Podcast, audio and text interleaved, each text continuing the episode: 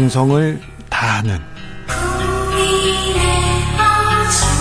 국민의 방송. KBS 주진우 라이브. 그냥 그렇다고요.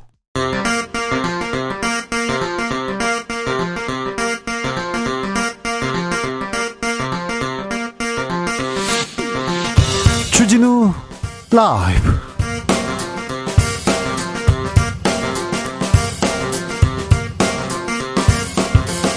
2023년 11월 1일 수요일입니다. 안녕하십니까. 주진우입니다. 국민의힘이 김포시를 서울 편입하겠다고 당론으로 추진하겠다고 합니다. 특별법 발의하고 TF도 출범시키기로 했는데요. 그런데 홍준표 대구시장 시대 역행하는 정책 아닌가라고 꼬집었습니다. 민주당에서는 토론이 먼저라는 입장입니다. 국회 교통위 이소영 더불어민주당 의원에게 물어보겠습니다. 인요한 혁신이 바쁜 행보 이어가고 있습니다. 이준석 전 대표에게 손 내밀고 이명박 전 대통령 만나고 어제는 유승민 전 의원 만났다고 합니다. 인요한 위원장 유승민 전 의원 일컬어서 코리아 젠틀맨이다 애국자라고 했는데요. 그런데 그렇다면 왜 국민의힘에서는 애국자를 이렇게 탄압 하는 모양새 보였을까요? 윤석열 대통령 이재명 민주당 대표 만남도 청년 정치인들 어떻게 보고 있는지 짚어봅니다.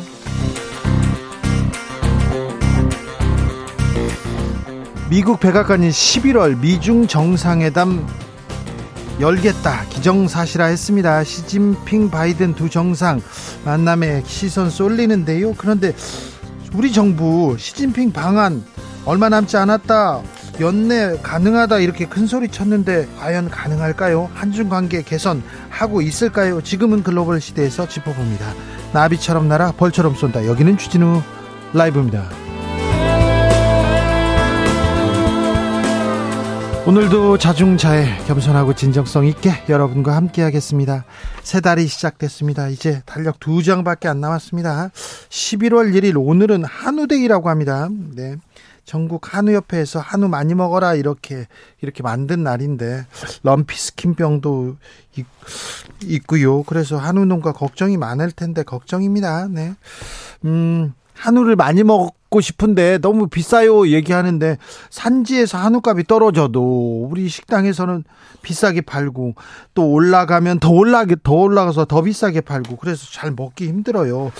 그래서 좀 유통 마진 줄여 주셨으면 정부가 이런 것 좀 신경 썼으면 하는 생각도 있습니다. 자, 오늘은 럼피 스킨병 빨리 잡으라고 자, 한우 농가 힘내라고 응원의 말씀도 어 드리겠습니다. 그리고 또 어, 한우 잘 드시라고 한우 먹게 해달라고 어, 한우의 추억 얘기 들어볼게요. 저는요 아버지한테 송아지 팔아달라고 해가지고요 송아지 팔아가지고 영국에 축구 보러 갔던 기억이 있습니다. 네. 아유 끌려가는 송아지 눈망울이 얼마나 슬프던지 미안했는데 네, 소야 미안해 전 한우한테 메시지 보냅니다. 문자는 샵 9730 짧은 문자 50원 긴 문자는 100원이고요. 에, 콩으로 보내시면 무료입니다. 그럼 주진우 라이브 시작하겠습니다.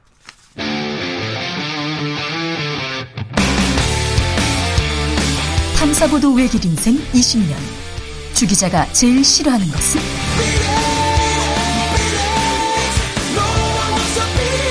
이 세상에서 비리와 부리가 사라지는 그날까지 오늘도 흔들림 없이 주진우 라이브와 함께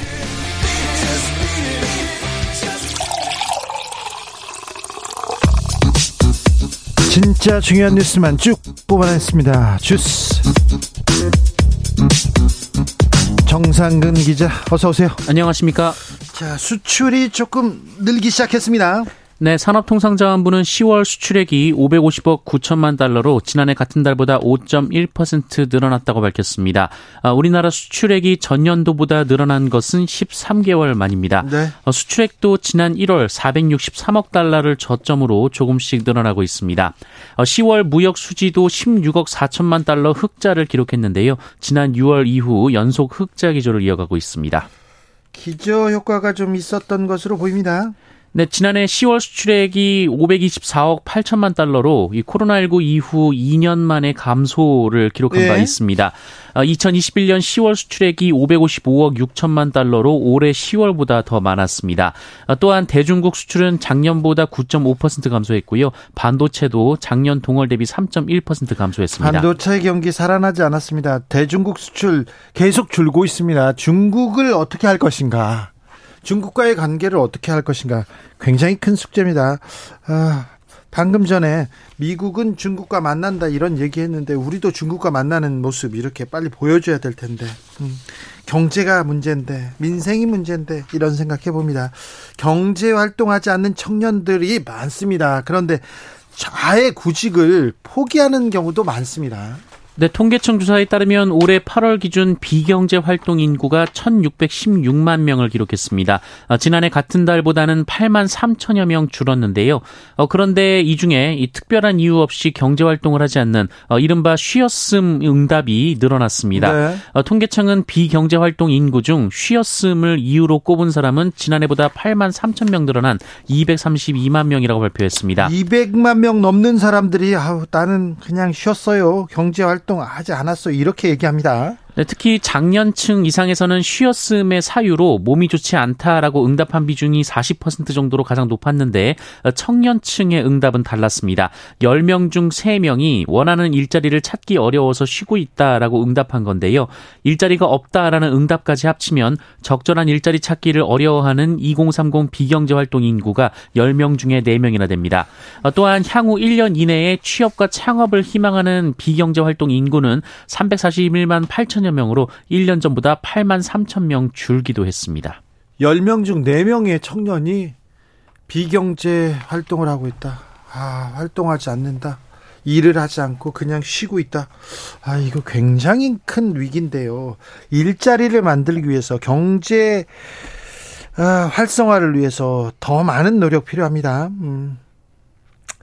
이렇게 어려울수록 조금 정부의 역할이 커져야 되는데 윤석열 대통령 재정 축소 의지 제하긴 했습니다. 윤석열 대통령은 오늘 60여 명의 국민들과 만난 자리에서 재정을 더 늘리면 물가 때문에 서민들이 죽는다라며 정부의 긴축 재정 필요성을 주장했습니다. 윤석열 대통령은 불효불급한 것을 줄이고 정말 어려운 서민들이 절규하는 분야에 예산을 재배치시키면 정부 지원금을 받아오던 사람들은 죽기 살기로 저항한다라고 말하기도 했습니다. 어, 그러면서 받다가 못 받는 쪽은 대통령 퇴진 운동을 하고 탄핵시킨다는 이야기까지 나온다라면서 어, 그렇지만 여기에는 써야 하는 것이라고 말하기도 했습니다. 있습니다. 한편 윤석열 대통령은 서민들이 정치 과잉 시대의 희생자라면서 누구의 탓으로 돌리지 않고 대통령의 책임이란 확고한 인식을 갖고 경청하겠다라고 말하기도 했습니다. 정치 과잉의 시대. 네. 맞는 것 같아요. 정치 과잉의 시대 맞습니다. 누구의 탓으로 돌리지 않겠다. 대통령의 탓도 가장 크다는 것도 아셔야 될 것 같습니다. 윤석열 대통령 이승만 기념관 건립에 기부했네요. 네, 대통령실은 윤석열 대통령이 오늘 이승만 대통령 기념관 건립을 위한 국민 성금 모금 운동에 참여했다라고 밝혔습니다. 이재명 민주당 대표 오늘 국회에서 얘기를 했네요. 최고위원회의에서요. 네, 이재명 민주당 대표는 오늘 최고위원회 회의에서 어제 윤석열 대통령의 예산안 시정 연설에 대해 변명의 국정 기조 전환도 없었다라며 재정 건전성에 대한 집착만 더 강해진 것 같다라고 주장했습니다. 네. 어, 이재명 대표는 민생 위기에 대한 실질적인 대책도 R&D 예산 삭감에 대한 합리적 설명도 없었다라고 주장했습니다. 국민의힘에서는 김포시를 서울로 이렇게 계속 목소리를 높이고 있습니다. 네, 국민의힘이 경기도 김포시의 서울 편입을 위한 특별법을 발의하기로 했다라는 보도가 나왔습니다. 네. 이번 주 중에 발의가 예정돼 있다라고 하는데요. 앞서 국민의힘은 김포의 서울 편입을 정부 입법이 아니라 의원 입법으로 당론 추진하기로 했다라고 밝힌 바 있습니다. 또한 국민의힘은 이와 관련한 테스크포스 구성을 검토 중인 것으로도 전해졌습니다. 정부에서 지방 시대를 선언했습니다. 네, 정부는 오늘 지방 소멸 위기에 대응하겠다며 지방 시대 정책을 추진한다라고 밝혔습니다. 아니 서울로 편입한다고 하고 지방 시대를 외친다고요? 네, 어, 정부는 이를 위해 기회발전, 교육발전 특구 등 4대 특구를 중심으로 지방시대 정책을 추진한다고 밝혔습니다. 아, 이 문제에 대해서는 잠시 후에 이소영 어, 민주당 의원 그리고 청년 정치인들하고 뜨겁게 토론해 보겠습니다. 아주 뜨겁게요. 인요한 국민의힘 혁신, 혁신위원장, 아우, 바쁜 행보 계속 합니다. 네, 국민의힘 이뇨한 혁신위원장은 오늘 CBS 라디오의 인터뷰에서 국회의원의 동일 지역구 삼선 초과 연임 금지 방안을 혁신이 논의한 건으로 검토할 수 있다라고 밝혔습니다. 어, 이뇨한 위원장은 국회의원이 한 지역구에서 세 번을 하고 다른 지역구로 옮기는 신선한 아이디어들이 오가고 있다라고 말했는데요. 다만 조선일보 인터뷰에서 험지에 나갈 영남의 스타 의원으로 김기현 대표와 주호영 원내대표 전 원내대표를 지목했던 것에 대해서는 보도가 잘못 나간 것이라고 수습했습니다. 또한 또한 이년 위원장은 국회의원 불체포 특권과 면책 특권 제한, 국회의원 정수 축소도 검토하고 있다고 밝혔습니다. 네, 다방면에 메스를 들이대는 것 같습니다. 네, 이년 위원장 유승민 전 의원도 만났어요? 이뇨한 위원장은 어제 유승민 전 의원을 만났다라고 밝혔습니다. 이 자리에서 유승민 전 의원은 당과 국가가 걱정된다라는 말을 했지만 다른 의견을 가진 사람들과 내통하는 것은 전혀 없다 이런 말을 했다고 이뇨한 위원장은 소개했습니다. 어, 그러면서 자신과 유승민 전 의원이 굉장히 통했다라면서 유승민 전 의원을 두고 어, 정말 젠틀맨이라고 추켜 세웠습니다. 네, 젠틀맨, 네. 애국자 이런 얘기를 계속했습니다. 어, 국민의힘 윤핵관들하고는 좀 사뭇 다른 목소리예요. 네, 뉘앙스가 완전 달라졌는데 유승민 전 의원은 어떻게 될까요? 탐구해 보겠습니다.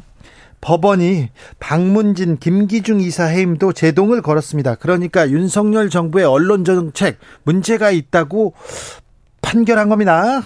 네, 어제 서울 고등법원은 MBC 대주주인 방송문화진흥회 권태선 이사장에 대한 방송통신위원회 해임 처분 효력을 1심에 이어서 이번에도 정지한 바 있는데요. 네. 오늘은 서울 행정법원이 김기중 방문진 이사가 방송통신위원회를 상대로 낸 해임 처분 해임 처분 집행정지 신청을 받아들였습니다. 네. 앞서 방통위는 김기중 이사가 MBC 감사 업무의 공정성을 저해하고 사장 선임 과정에서 부실 검증을 했다며 해임한 바 있는데요. 해임 이거 잘못됐다 법원이 손을 들어줬다는 하는 겁니다. 네. 네. 권태선 방문진 이사장에 이어서 두 번째 이런 결정입니다. 북한 목선을 놓친 군인들이 있었습니다. 그렇죠. 민간인들이 발견했잖아요. 그런데 이 군인들 포상을 받았다고 합니다.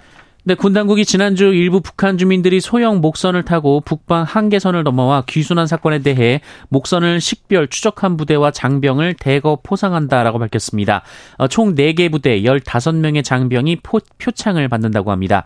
어, 지난달 24일 북한 주민 4명이 목선을 타고 귀순했을 당시 어, 군 당국은 목선의 NLL 월선을 식별하지 못했고 이 조업 중이던 어민이 해경에 신고한 후에야 함정과 해상 초계기를 현장에 파견해서 대응이 늦었다는 비판을 받은 바 있습니다. 어민들이 발견했잖아요. 군인들은 발견하지도 못했잖아요. 네, 그러나 군은 이 목선이 NLL을 넘어온 이후 레이더와 열상 감시 장비로 탐지한 부대와 장병을 포상한다라는 방침인데요. 어, 이에 따라 동해 NLL 인근 해안 감시를 담당하는 사단은 국방장관 부대 표창을 받게 됐습니다.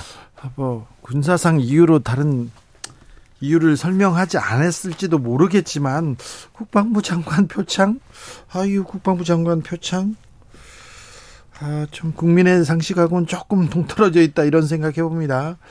이스라엘이 팔레스타인 난민촌 공습했습니다. 네, 현지 시간으로 31일 이스라엘군이 가자지구 난민촌에 대한 대규모 공습을 가했다고 가자지구 보건당국이 주장했습니다. 네. 가자지구 보건당국은 가자지구 북부 자베, 자발리아 난민촌의 한 주택가로 공중에서 폭발물 수천 킬로그램 가량이 떨어졌다라고 주장했습니다. 건물이 주택이 도로가 초토화된 그런 사진을 매일 볼 수 있었습니다. 로이터 통신은 이에 따른 폭발로 50명 이상이 죽고 150여 명이 부상을 당했다라고 보도했고요. 하마스 내부부는 어, 난민촌 사망자 100명 등 이 자발리아에서만 400명의 사망자와 부상자가 발생했다라고 주장했습니다. 이스라엘군은 하마스 군사 조직 자발리아 대대의 근거지를 장악했으며 지휘관 등 50여 명의 테러범을 사살했다라고 주장했는데요. 네. 하마스는 지휘관 중에 자발리아에 있던 사람은 없다라고 반박했습니다. 지금은 글로벌 시대에서 이스라엘에서는 어떤 일이 벌어지고 있는지 자세히 또 따져봅니다. 폭염 속에서 대형마트 주차장 관리를 하다 숨진 김동호 씨 산재를 인정받았습니다. 네, 지난 6월 이 코스트코 하남점에서 주차 관리 업무를 하던 중 갑자기 쓰러진 뒤 결국 숨진 김동호 씨가 산업재해를 인정받았습니다. 근로복지공단 성남지사는 오늘 김동호 씨 유족에게 산재 승인을 통지했다고 밝혔습니다. 네. 어, 동호 씨의 최종 사망 원인은 폐색전증 및 온열에 의한 과도한 탈수, 어, 그러니까 온열 질환이었던 것으로 전해졌습니다. 어, 김동호 씨가 근무했던 당시 바깥 기온이 35도로 측정된 것으로 전해졌었는데요. 어, 고용노동부 경기지청은 사고의 중대재 방지의 처벌법 등 관련 법규 위반 사항이 있는지 수사 중입니다. 네. 대형마트 주차장에서 일하다가 숨졌습니다. 당연히 산업재해가 맞지요. 그런데 산재 인정받는 데까지 굉장히 힘들었을 겁니다. 우리나라에선 산재 인정 매우 꺼리는 경향이 있어요. 언론에서도 산재 많이 인정해줬다 그렇게 그렇게 비판하는 경우 봤는데 그거 사장님 생각이죠. 사장님 한테는 산재로 인정 안 하고 뭐 보상도 안 하면 좋겠죠. 그런데 아, 산재 맞잖아요. 일하다 돌아가셨지 않습니까? 산재를 인정받는 게 마땅합니다. 네. 음, 김민재 선수가 최고 수비수입니다. 세계 최고의 중앙 수비수로 인정받습니다. 또 네, 한 해 동안 가장 뛰어난 실력을 발휘한 축구 선수를 뽑는 이 세계 최고 권위의 축구상이 바로 발롱도르인데요. 네. 어, 올해 발롱도르는 리오넬 메시 선수가 받았습니다. 여덟 번째 수상이라는 금자탑을 쌓았는데 네. 어, 그런데 이 순위에 이 바이에른 뮌헨의 김민재 선수가 포함됐습니다. 수비수가 올라가기 어려운데요. 네, 나폴리에 진출한 뒤 세리아 A를 제패하고 분데스리가로 진출한 김민재 선수는 발롱도르에서 22위에 오르며 세계 최고의 선수 중 한 명으로 꼽혔는데요. 어, 지난해 손흥민 선수의 11위에 이어서 아시아 역대 2위 기록입니다. 어, 그리고 후보로 포함된 중앙 수비수 가운데 가장 높이 올라가기도 했습니다. 예. 알겠어요. 잘했어요. 주스 정상근 기자 함께했습니다. 감사합니다. 고맙습니다. 한우 데이랍니다. 오늘 오늘 뭘 먹지? 자 한우 농가 힘내라고 한우 많이 드셔도 됩니다. 한우의 추억 들어보겠습니다. 3607님께서 얼마 전 딸이 취직했다고요. 한우를 사줬어요. 아이고 입에 살살 녹아서 역시 우리 소가 최고다 이런 생각 들더군요. 또 먹고 싶다 딸아 이렇게 얘기했는데 그러게요. 외국에서 손님이 오면 한우를 사주잖아요. 그러면 다 좋아합니다. 다 맛있다고 합니다. 0197님 소 한 마리 잡으면 온 마을이 아, 축제처럼 먹고 마시고 놀고 그랬는데 어렸을 때 먹은 그 사골곰탕 맛이 아직도 잊혀지질 않습니다. 얘기하셨습니다. 아, 잔칫날이었네요. 음, 중학교 1학년 때 아버지 충주 발령 받고요. 주말 부부 하셨어요. 토요일에 올라오실 때마다 소 잡는 날이라고 신선한 간, 천엽 싸들고 오셨던 기억납니다. 지금도 없어서 못 먹고 있습니다. 0147님. 네. 어, 간, 천엽 이런 것도 잘 드시는군요. 어, 그렇군요. 변선희님, 저희 엄마가 소띠신데요. 오늘 말고 주말에 한우 먹으러 가자고 해야겠어요. 네. 소띠하고 또 한우 먹는 거하고 무슨 상관인지 저, 저도 소띠입니다. 한규봉님 어느 삼겹살집 사장님의 광고 문구 생각납니다. 선의는 삼겹살까지다. 아. 그 다음은 어떤 거죠?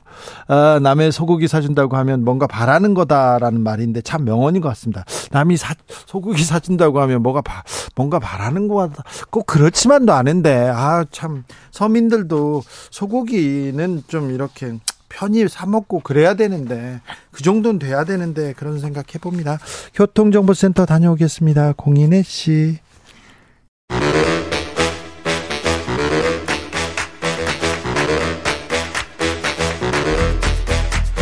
이것이 혁신이다. 여야를 내려놓고 관습을 떼버리고 혁신을 외쳐봅시다. 다시 만난 정치 공동 혁신구역. 수요일 주진우 라이브는 정쟁 비무장지대로 변신합니다. 주진우 라이브가 지정했습니다. 여야 혁신위원장 세 분 모셨습니다. 먼저 김용태. 네, 국민의힘 김용태입니다. 류호정. 네, 정의당 류호정입니다. 용혜인. 네, 안녕하세요. 용혜인입니다. 네. 어제 국회에서 대통령 보셨어요? 두 분? 네, 보았습니다. 네, 어떻게 했어요? 악수도 하셨어요? 악수 오셨으니까 하셨죠, 했죠. 네, 네, 네 했어. 아 자리까지 찾아왔던가요? 아, 네, 찾아와서 저희 이제 끝나고 사이드를 음. 이렇게 쭉 돌면서 악수를 다 하셨거든요. 네. 저희 이제 용혜인 의원님이랑 저 제가 사이드 쪽이어서 네. 악수를 했고요. 또 재밌는 것도 봤어요. 어떤? 그 이제 김남국 의원님도 사이드 쪽이시거든요. 네. 옆자리가 조정훈 의원님이세요. 네. 아, 자리를 바꾸시더라고요. 악수 안 하려고. 제가, 제가 또 뒤쪽이라서 그 광경을 다 보고 있었거든요. 네. 보면서 악수 안 아, 참, 하려고인지 네. 조정은 의원이 악수가 하고 싶어서 그랬는지 모르겠지만 뭐, 둘 다겠네요. 네. 아무튼 그래서 흥미 흥미롭게 봤습니다. 네. 저렇게까지 해야 하나? 용혜인 대표? 네, 저도 인사는 했고요. 근데 네. 이제 끝나고 나서 기자회견장에 가서 이 윤석열 정부 윤석열 대통령의 시정 연설이 뭐가 좀 문제였는지, 뭐가 부족했는지 이런 것들을 좀 조목조목 짚는 기자회견을 좀 별도로 진행했습니다. 네, 아, 시정 연설 어떻게 들으셨습니까? 우선 이제 좋았던 점, 아쉬웠던 점 이렇게 있는데 아, 뭐 좋았던 점은 네. 뭐 아무래도 그래도 협치하시겠다고 말하신 대로 악수도 하시고 네. 그 외면 받아도 꿋꿋하게 하셨던 거. 뭐 네. 그리고 마무리 발언에 이제 뭐 당면한 복합 위기를 함께 이제 극복하기 위해서 뭐 힘을 모아달라 이런 게 들어갔거든요. 그 네. 이전에 뭐 각종 행사에 가셔서 사실 저희가 뭐 왜 그 나머지 국민 절반에게 시비를 거시냐 할 정도로 메시지가 공산 전체주의 뭐 네. 계속 얘기했었죠 그 전에. 그런데 이제 많이 바뀌신 거죠. 네. 그래서 그건 뭐 저는 좋았다라고 생각을 하고요. 네. 다만 전 내용적으로 아쉬운 게 많았어요. 시정 연설에서. 네. 거기에 이제 미래 세대에 어려운 빚을 물려주지 않겠다 그런 말씀을 하셨는데 그러면서 내용 어디에도 기후 위기에 대한 내용이 없는 거예요. 저는 미래 세대에 우리 세대 혹은 윗 세대가 물려주는 큰빚 이 있다면 기후 위기를 꼽을 것 같거든요. 네. 그런 게 없는 게 아쉬웠고 저출산에 대해서 문제 있다고 인식을 하면서도 그 해법이 어 연금 뭐 노동 교육 개혁이었는데 세부적으로 봤을 때 글쎄 너무 교육 완화 뭐 경쟁 완화라거나 뭐 노동 시장의 어려움을 뭐 좀 극복하는 그런 내용은 아니었던 것 같아요. 네. 네. 뭐 사실 윤석열 대통령은 작년에도 이제 악수는 하셨어요 국회에 와서. 근데 그 악수 하고 나서도 이제 야당을 적으로 규정하고 뭐 공산 전체주의 같은 이념 전쟁 기조를 쭉 이어 오셨던 거니까 윤석열 대통령이 악수를 뭐 야당 의원들과 했다고 해서 국정 운영 기조가 정말 바뀌는 거냐 이건 좀 지켜봐야 할 문제인 것 같고요. 어제 이제 시정 연설에 대한 총평을 좀 하자면 사실 굉장히 경제 위기 상황에서 자화자찬만 늘어놓는 좀 보기 민망한 연설이었다.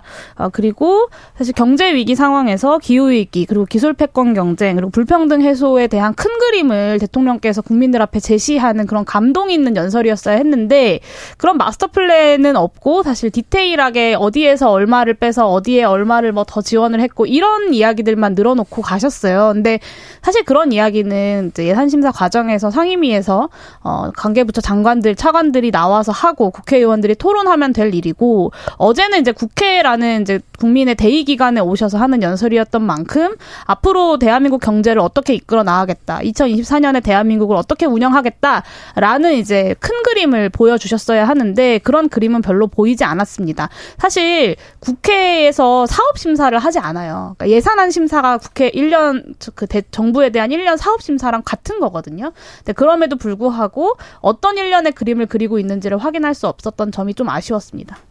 김용태 두 분께서 말씀하신 부분에 대해서 뭐 총평 다 말씀해 주셨으니까 이 부분에 대해서 뭐 여당이나 대통령실도 반성할 부분은 뭐 받아들이면 되는 거라고 생각되고요. 저는 다만 좀 디테일한 것 중에 오늘 언론에서도 많이 소개했었지만 대통령께서 그 야당 대표를 먼저 호명해 주셨던 것 저는 그 자체로 일단 배려에 대한 존중이 있었다라고 생각해요. 뭐 사소한 거 가지고 뭐 이렇게 큰 의미를 두냐 이렇게 비판하시려고 하는 분들도 그 있겠지만 사소한 것도 없었거든요. 우리가 회식할 때 네. 건배사 할 때만 하더라도 보통 그래도 생각하잖아요. 가장 중요하고 가장 감사한 분을 먼저 앞에 말하잖아요. 사소한 거지만 네. 우린 그걸 배려라고 부르잖아요. 네. 가장 어쨌든 사람도 먼저 하는 사람도 있어요. 어쨌든 대통령께서 네. 연설을 준비하시면서 네. 그러한 배려를 하셨다는 것 자체가 저는 네. 어떤 바뀌려고 하는 그런 마음가짐이 있으시구나. 전에 어떤 일이에요. 예. 네. 그러니까 바뀌려고 했어요. 자, 윤석열 대통령과 이재명 민주당 대표 환담 시정연설 전에 환담도 했습니다. 이 윤석열 대통령이 고개를 숙이는 모습도 보여주고 우리 뭐 대표님 이렇게 얘기를 했다는 얘기도 들리고 그렇습니다. 자, 그 만남은 어떻게 보셨습니까? 김용태 최고? 일단 사람이 하는 거고 정치도 네. 감정의 영역이기 때문에 만나서 눈웃음하고 네. 또 악수하고 한다면 네. 훨씬 더 저는 정치를 하는 데 있어서 이점이 있다고 생각해요. 그래야죠. 우리가 방송하더라도 상대 패널하고 그 대기실에서 한번 인사하고 들어가는 것과 네. 안 하는 것은 좀 천지 차이가 있다라고 저는 생각되거든요. 네. 방송의 어떤 질이나 이런 게 있어서 네. 정치도 마찬가지라고 생각해요. 이제 시작이고 저는 이것을 계기로 해서 뭐 김포건이라든지 지금 이슈가 되고 있는 또 예산안 처리하는 데서 야당 협조 굉장히 절실하잖아요. 앞으로 대통령실에서 야당을 향한 그런 대화의 자리 또 관저로 많이 모셔가지고 격이 없는 자리 이런 걸 하시면서 정치를 좀 많이 이야기하셨으면 좋겠습니다. 류어정 어, 저는, 아, 강서구 선거, 그러니까 선거를 통해서 시민들이 이렇게 의사, 의견을 이렇게 표력하면은 아, 정치권이 그래도 조금이라도 변할 수 있는 건가라는 생각도 일견은 들었어요. 네. 그 뒤로 이제 메시지가 바뀌었기 때문에. 예. 그런데 이제 입으로만 할 수 있는 거랑 이제 몸으로 때울 수 있는 거, 그냥 인사치레로 할 수 있는 것들이 이제 거의 패가 다 끝나갑니다. 이제 결과로 증명을 해야 되거든요. 뭐 이태원 참사 특별법이라거나 아니면 예산안이라거나 각종 어떤 법안들 있잖아요. 쟁점 법안들. 그거를 잘 대화해서 이제 통과시킬 수 있는가, 결과로 증명할 수 있는가. 그것이 이제 중요한 거라고 봅니다. 용해인 네, 그 야당 대표 이름들을 먼저 나열하는 게 참 그만치 대단한 배려인가라는 생각이 사실 저는 좀 들었어요. 그동안 그러니까, 그것도 왜 안 했던가 네. 그런 생각도 듭니다. 거기에 그렇게 의미를 부여하긴 좀 어렵다는 생각이 들었고 사실 야당이 그리고 국민들이 요구하는 건 연설할 때 이름 먼저 불러주는 그런 배려 이런 게 아니라 어, 민생 중심으로 국정 운영 기조를 아예 바꿔라라는 거거든요. 근데 어제 예산안 시정연설에서도 등장 나타났던 건 재정 건전성에 여전히 집착을 하면서 온갖 민생 예산 다 삭 감한 것은 그대로 자랑하고 있는 그런 좀 이중적인 모습이었고 지자체에서 사실 이제 대규모 세수 결손 때문에 그 곡소리가 나고 있습니다. 근데 여기에 대해서 대책이 없다는 것이 오늘 행안위 예산안 상정 심사에서도 어, 행안부 장관의 답변으로 좀 드러났었고요. 그리고 또 이제 노란봉투법과 방송법 같은 법안들에 대해서 벌써부터 이제 거부권 이야기가 나오고 있지 않습니까? 아, 국민들은 계속해서 지켜보고 계신 거예요. 그 혁신하겠다고 하는데 과연 그 혁신의 1호 대상일 수밖에 없는 윤석열 대통령이 얼마나 혁신하고 있는가? 어, 지금까지 뭐 야당 대표의 이름을 먼저 호명한 것 정도의 혁신은 있었지만 네. 예산안이나 뭐 국정 운영 기조 그리고 뭐 거, 국회에 대한 태도 이런 거에 대해서는 별로 그렇게 혁신하지 않고 계신 것 같다. 이제 제, 가그 말씀 잠깐만요. 네. 그 야당 대표를 먼저 호명했다는 게 뭐 혁신이다 이런 말씀 드리는 거 하는 드렸던 게 아니라 우리가 연설문을 쓰고 수정을 하잖아요. 할 때도 얼마나 많은 생각을 해요. 근데 그 야당 대표 이름을 앞으로 옮기면서도 한 번 더 고민하셨겠죠. 어쨌든 그렇게 옮기면서 국회를 한 번 더 생각하고 야당을 존중하겠다는 의미가 담겨 있다라는 것을 좀 네. 말씀드리는 거예요. 아무튼 전 정부 탓 그리고 공산 전체주의 이 얘기를 안 한 것만 해도 엄청난 변화라고 저는 보이기도 해요. 그런데 용해인 대표가 지적했듯이 이제 거부권 행사 막 하면 안 되는데 여기에서 지금 첫 번째 시험대가 거기에서 있다고 봐. 이제는 안 하겠죠. 이제 막 거부권 그리고 암 뭐라고 해야 되나요? 국민 눈높이와 맞지 않는 사람들 계속 올려놓고 올려놓고 아니면 그냥 임명하고 이런 식으로 그냥 일방 독주 안 하겠죠. 그렇게 하셔야죠. 저는 그렇게 생각하는데, 네. 근데 늘 말씀드리지만 인사권이나 이런 것은 대통령이 또 권한이고 늘 여기에 대해서는 야당의 비판이 있을 수 있는 것이고 네. 저는 여기에 대해서는 늘 토론하고 또 근데 다만 임명하시되 야당의 의견을 경청해 주시는 것은 굉장히 중요하다. 네. 말씀 꼭 드리고 싶습니다. 특히나 노란 봉투법 같은 건 정말 오랜 시간 어떤 노동자들의 죽음을 쌓아올려서 여기까지 온 법안이거든요. 저는 정쟁의 어떤 한철 정쟁 요소로 사라질 법안이 아니라고 생각하기 때문에 정말 통과되었으면 좋겠다라는 마음으로 그 법안이 그래도 그래도 너무나 마음에 안 드신다 부족하다고 생각하신다면 그 아니라도 좀 제시를 하셨으면 좋겠어요. 그러니까 제가 조금 더 부연 설명을 드리면 하시, 하지 거부권 행사를 할수 네. 있죠. 대통령의 네. 권한인데 근데 저는 태도가 중요하다라는 거예요. 거부권을 그냥 막 행사하는 것이 아니라 하더라도 야당의 의견을 한 번 더 듣고 네. 야당의 의견을 경청하고 경청하는 척이라도 하고 그렇게 해서라도 거부권을 행사하는 것과 네. 그냥 행사하는 것은 국민이 받아들이시기에는 분명히 천지 차이다 이 말씀을 드리는 겁니다.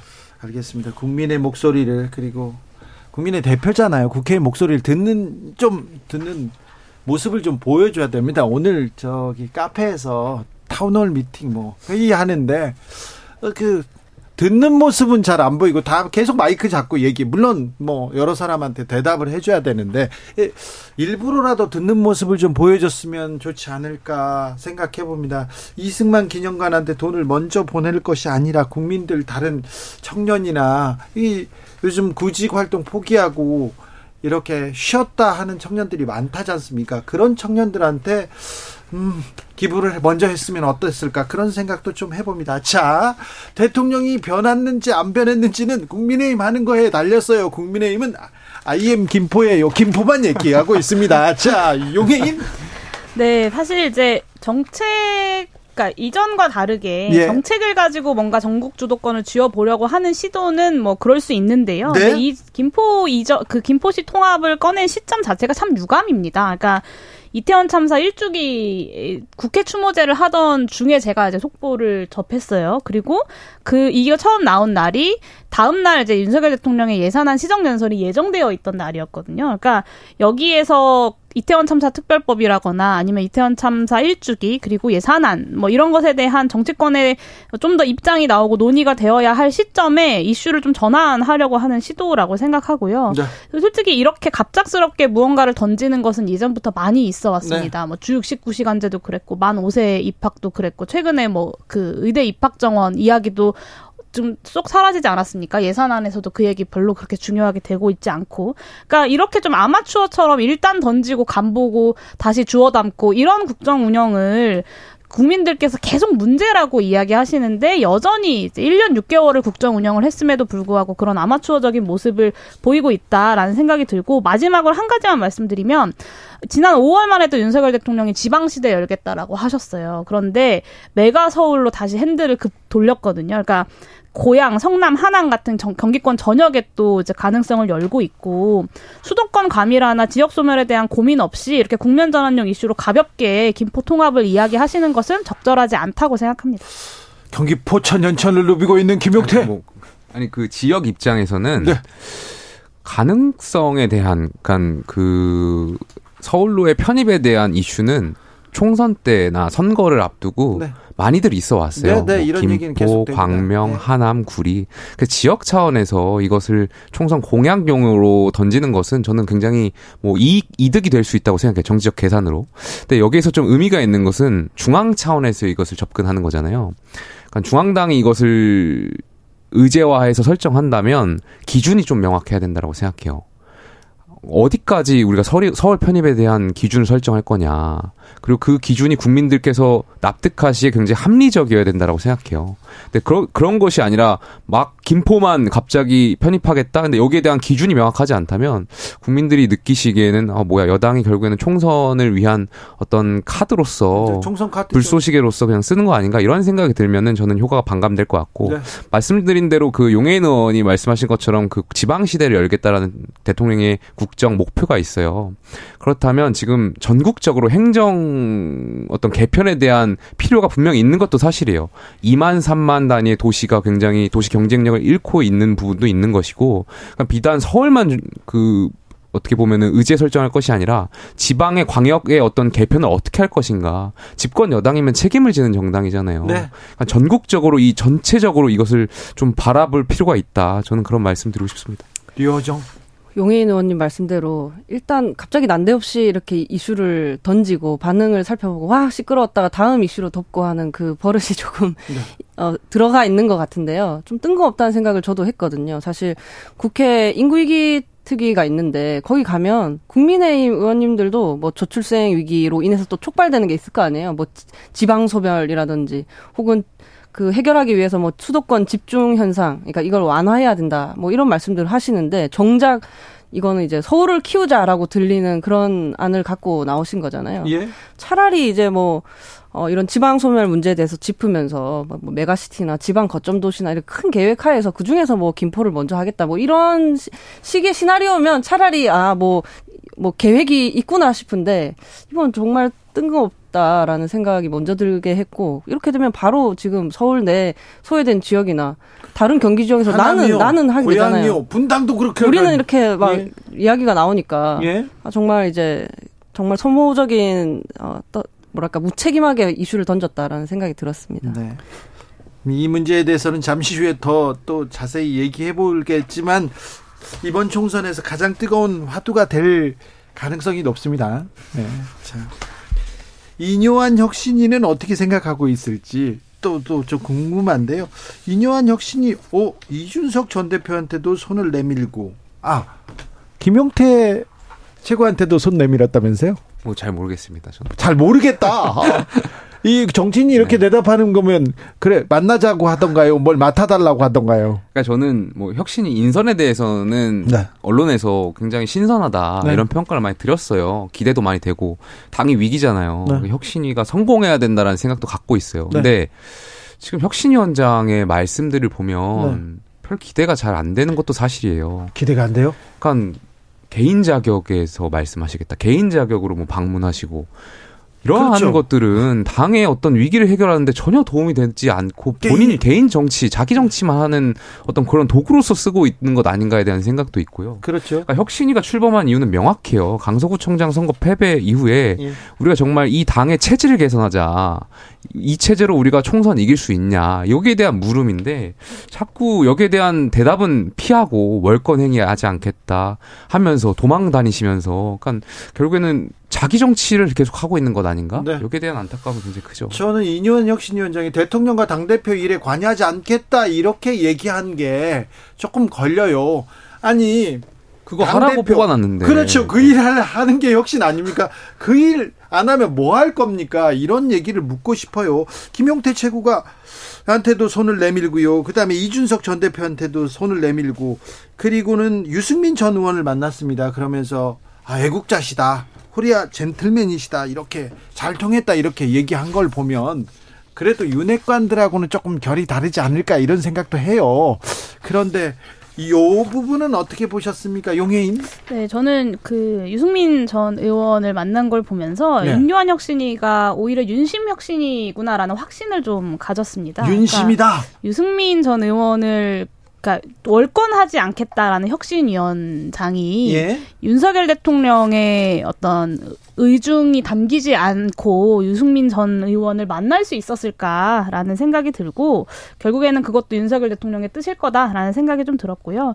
그러니까 늘 정치인이 만나는 것이 중요한 게 아니라 이렇게 무엇을 가지고 만나느냐가 중요하다 이런 말씀을 드리는데 인요한 위원장과 유승민 전 의원의 만남도 그런 차원에서 만나서 내용적으로 앞으로 국민의힘의 통합을 위해서 혹은 혁신을 위해서 뭘 하겠다 이런 내용이 전혀 보도가 되지 않고 있잖아요. 그저 유승민 의원이 젠틀맨이었다라는 거 말고는 전혀 이제 나오고 있는 게 없어요. 근데 유승민 전 의원이 젠틀맨인 거 모르는 사람은 저는 없을 거라고 생각합니다. 그거는 결국에 내용도 방향, 방향도 없는 좀 정략적 만남이었다는 생각이 들고 이 혁신위원장의 혁신이라는 것도 참 낡은 방식의 혁신이다라는 말씀을 드릴 수밖에 없고요. 유승민 전 의원이 이제 코리아 젠틀맨 보도 이후에 사실 좀 무슨 생각을 하고 계신지가 어, 등장하지 않고 있어요. 조용히 궁금하죠? 조용히 계신 것 같은데 같은데 네. 유승민 전 의원의 다음 메시지가 어떻게 나오느냐에 따라서 이 두 분의 만남의 의미가 무엇이었는지를 알 수 있을 것 같습니다. 류호정 제가 봐도 그냥 해야 돼서 하는 일로 보여. 습관적인 거. 예를 들어서 이번에 그 이명박 전 대통령을 만나서 네. 어려운 시기에 전 대통령이 그 어려운 시기에 중책을 맡았는데 중심 갖고 잘 해달라 당부했고 이뇨한 위원장도 많이 도와달라고 하답을 했잖아요. 근데 전 여기 이 문장에서 네. 이름을 바꾸면 똑같아요. 여기 20년 전에도 똑같았어요. 네, 20년. 누구의 이름으로 바꿔도 똑같고 이거는 예. 이제 정치가 뭔가 멈춰버렸다는 걸 오히려 확인하지 않았나. 오히려 찾아가기보다는 손절해야 혁신인 네. 거겠죠. 아, 저, 네, 저, 는 이렇게 생각하는데 혁신위의 지금 몇몇 그러니까 행동을 보면 그러니까 통합이라고 말하고 뭔가 희생이라고 얘기, 아니 말, 말씀 먼저 하세요. 통합이라고 얘기하고 희생이라고 얘기하는데 과연 그런가에 대한 의구심이 있어요. 그게 무슨 말이냐면 유승민 전 의원 만날 수 있죠. 정치인들 만나는 게 하나의 정치 행위고 뭐 결론을 짓지 못하더라도 만남의 자체가 저는 의미가 있다고 생각되는데 근데 인유한 위원장하고 유승민 전 의원과 만났어요. 결과적으로 뭐가 남았죠? 인요한 위원장 자기만 지금 띄우고 있는 거잖아요. 인요한 위원장하고 이명박 전 대통령 만났어요. 누가 이득인가요? 인요한 위원장 또 자기만 또 띄우는 거잖아요. 대사면, 이른바 대사면이란 거 네. 말했어요. 이준석 전 대표, 홍준표 시장 안 받겠다라는 식으로 명확히 얘기했는데 네. 결과적으로 여기에 대해서 또 누가 이득을 받는 거죠? 내가 은총을 베풀었다, 내가 은혜를 베풀었다. 결국엔 혁신이만 자기들만 또 띄우는 거예요. 그러니까 혁신이가 당의 위기에 대한 어떤 근본적인 해결을 제기하, 제시하기보다는 본인들 정치를 지금 하고 있는 거예요. 그렇습니까? 이 어지러운 상황에서. 혁신이 특별히 이니환 위원장만 보입니까? 그래서 제가 봤을 때는 어 의뢰해야 되는 걸 좀 습관적으로 하고 계신 거죠. 만 뭐 통합과 합을 하면 일단 다 만나야 되니까 쭉 두루두루 만나고 그리고 만남을 요청 네, 만나는 사람들. 만날 요청을 받은 입장에서는 또 뭐 매몰차게 대화하기 애매하니까 일단 만나서 젠틀맨 이야기를 듣게 되는 거고. 그래서 저는 이준석 대표가 안 만난 것도 조금 의미가 있다고 봐요. 왜냐하면 지금 하고 있는 게 나는 했다. 그러니까 인유한 혁신위원장이 나는 했다. 그런데 당신들이 어 안 만난 거다. 이렇게 약간 손절하기 위한 알리바이를 준비하고 있다고도 생각을 하거든요. 아, 뭐 명분 네, 그렇기 때문에 네, 명분 쌓기다. 네. 그렇기 때문에 어 이준석 전 대표가 그 바뀌어야 할 것은 이제 저 위에 한 분이시다 이렇게 얘기를 하셨잖아요. 네. 했잖아요. 그런 걸 봤을 때 좀 쓸모없는 이런 뭐랄까 하던 대로 하는 방식의 만남을 이렇게 단칼에 치는 것도 저는 이 정치권에 필요한 일인 것 같아요. 용산이나 국민의힘 대표실에서 하기 어려운 일을 아, 이 의사 선생님이 가운 입고 와서 지금 왕진 나온 것처럼 돌아다니는 거 아닌가 이런 생각도 계속 들기도 그러니까 합니다. 개복해야 되는데 지금 네. 개복은 안 하시고 네. 계속 이마에다가 지금 빨간 약 바르고 있는 그런 느낌이에요. 지금 모르겠어요. 이분 왜 그러니까 정말 혁신에 대한 의지가 있는지. 네. 국민의힘 대표실에 있는 사람도 이런 얘기를 하더라고요.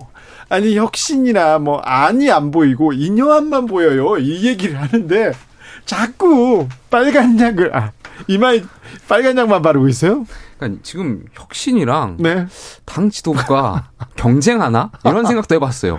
그러니까 강서구청장 선거 패배를 빨리 잊게 하기 위해서 네. 이슈 선정을 막 던지는 거 아닌가. 네. 뭐 이런 생각도 해봤어요. 혁신이가 지금 지도부랑 경쟁하나. 아니 그러니까 근데 아무튼 이렇게 막 던지면 중에 좀 한두 개 더 걸릴 수도 있고 그리고 그동안 국민의힘에서 못하던 일이기 때문에 또 성과를 볼 수도 있는데요. 자 이준석 전 대표는 오늘 김종인 위원장 만났다고 하더라고요.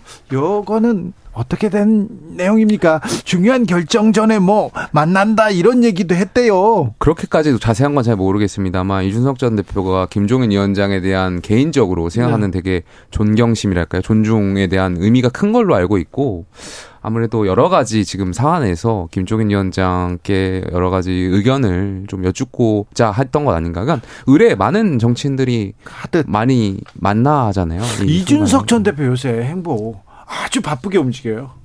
틀면 나오고 그렇습니까? 어디든 가고 네. 그죠? 뭔가를 좀 꾸미고 있는 것 같아요. 그죠? 뭐 전 잘 모르겠습니다. 아, 왜 몰라? 하나만 풀어놓고 가세요. 잘 모르겠습니다. 어? 그런 식으로 하지 마시고 아는 감과 안만큼 하나만 내놓고 가요. 저는 정말 몰라요. 아 신당으로 가는 것 같은데 가는 것 같은데 용해인 대표. 네, 뭐 이준석 대표의 행보는 사실 이렇게 많은 국민들이 다 예상하고 있는 시나리오가 있는 건 아니겠습니까? 그게 신당이든 무소속 출마든 뭐든 간에 윤석열 대통령이 국민의힘을 장악하고 있는 한 같이 갈 수 없다는 것은 좀 명박, 명백한 것으로 보이고요. 네. 저는 아까도 말씀드렸지만 혁신위원회가 윤심 혁신이다라고 생각합니다. 그러니까 윤석열 대통령의 어떤 의중을 가지고 당을 윤심에 맞게 개조하는 작업을 오히려 하고 있는 것이 아닌가라는 생각이 들어요.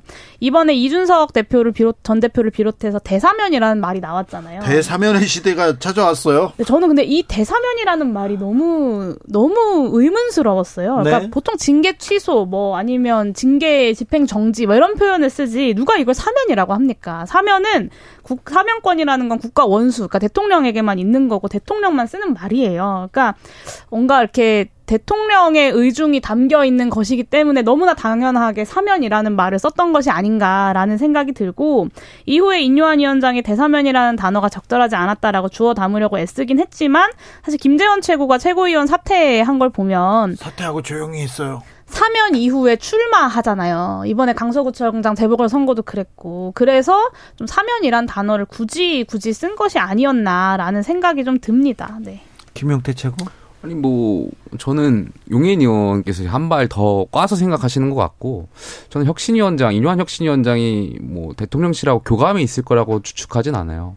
그러니까 조금 전에도 설명했던 것처럼 혁신위원장이 이 당의 위기를 기회로 삼아가지고 본인이 어떤 입지를 더 강화시켜서 본인 정치를 위한 도구로서 쓰는 것 아닌가. 어. 좀 그런 측면에서 굉장히 좀 안타까워요. 제가 당인으로서 정말 혁신위가 성공하길 바랬고, 네. 그러니까 월권 하라고 만든 조직인데 대통령실 향해서도 당 대표를 향해서도 쓴소리 하고 막 저희 지난주 이태원 참사 있었지만 예를 들면 여기에 대해서 여당 대표 지도부 그러니까 혁신위원장이 개인 자격으로 참석하는 것보다는 그렇죠. 여당 지도부 참석해라 이런 발언을 해서 모셔오라고 만든 자리가 혁신위원장 자리인데 그렇죠. 본인 정치 지금 하고 계신 거잖아요. 월권하지 않겠다. 네. 본인은 뭐 따뜻한 아랫목에서 살았다 그러셨나요? 뭐 그런 그런 분이 왜 혁신위원장을 맡냐? 네. 저는 이해가 좀 잘 안 가요. 국민의 눈높이에서 부족했던 부분을 이렇게 지적해야 되는데 가장 잘못하고 있는 거 지적해야 되는데 그러면 대통령한테도 국민의힘한테도 이렇게 매섭게 얘기를 해야 되는데 하겠다고 하고 그런 모습은 보이지 않고 계속해서 지금 이렇게 좀 사람들을 만나고 있습니다. 이야기도 오락가락 하세요. 그러니까 개인 자격으로 얘기했다. 뭐